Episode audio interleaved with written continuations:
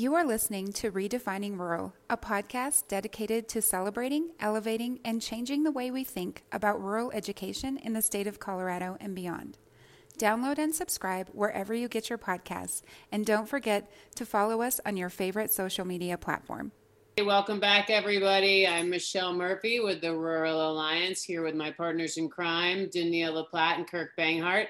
I think we're back for our fourth season now. Is that possible? Maybe it's our third, and we're super excited to be here. We are, this is sort of our teaser episode. We are focusing, at least for the first half of the school year, on rural innovation. And Denille has done some incredible work and shown incredible leadership with the department. And Denille, tell us all about the rural innovation dollars that you have um, facilitated from the feds.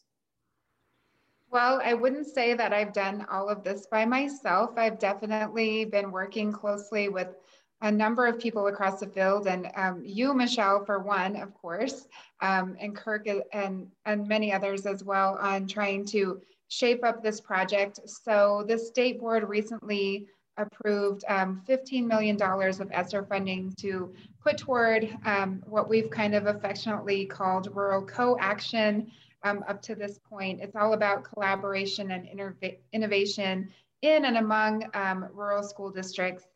So we know that um, this type of work has been happening across the state already. We hope to support efforts that are currently in place um, and build some new opportunities so that students in rural areas have access and um, can uh, participate in pathways um, get industry certification, um, develop their skill sets all before they graduate from high school.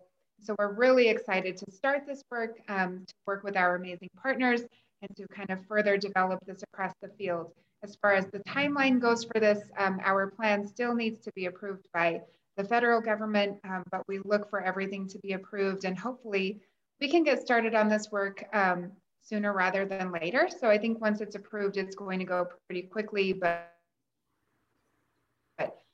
looking really forward to um, digging in a little bit and featuring many of the folks who have been doing this work on some of our future episodes so that everyone can learn uh, more about what's happening across the state. Yeah, absolutely. It's very, very exciting. Um, and I think, you know, the other things that we wanted to just let all our viewers know is that we have some new things that we've been working on uh, this summer. Uh, Redefining Rural actually uh, is going to have a website where you're able to see all of our past episodes, be able to have access to our new episodes. So we're very excited. And so we, we encourage all of our listeners to stay tuned. We'll tell you when it's, it's 100% live, but it will be redefiningrural.org uh, or .com. Um, but we'll let you guys officially know when we have that to, to roll out. So that's some exciting other pieces that we have. And Michelle, do you want to talk a little bit about some fun we had this summer and some exciting sure. about our scholarships? One of my biggest passion projects has been um, with the this incredible support and leadership of Pearson Legal, one of our partners.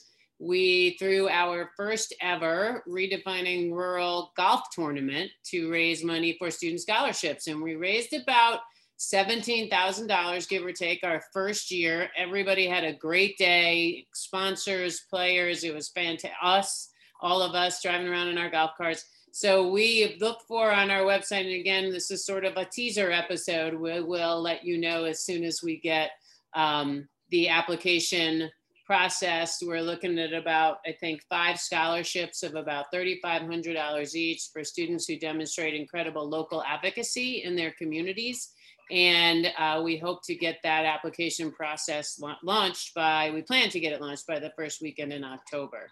Um, so super excited about that. And we'll be posting on our website all of the incredible sponsors that partnered with us on that project.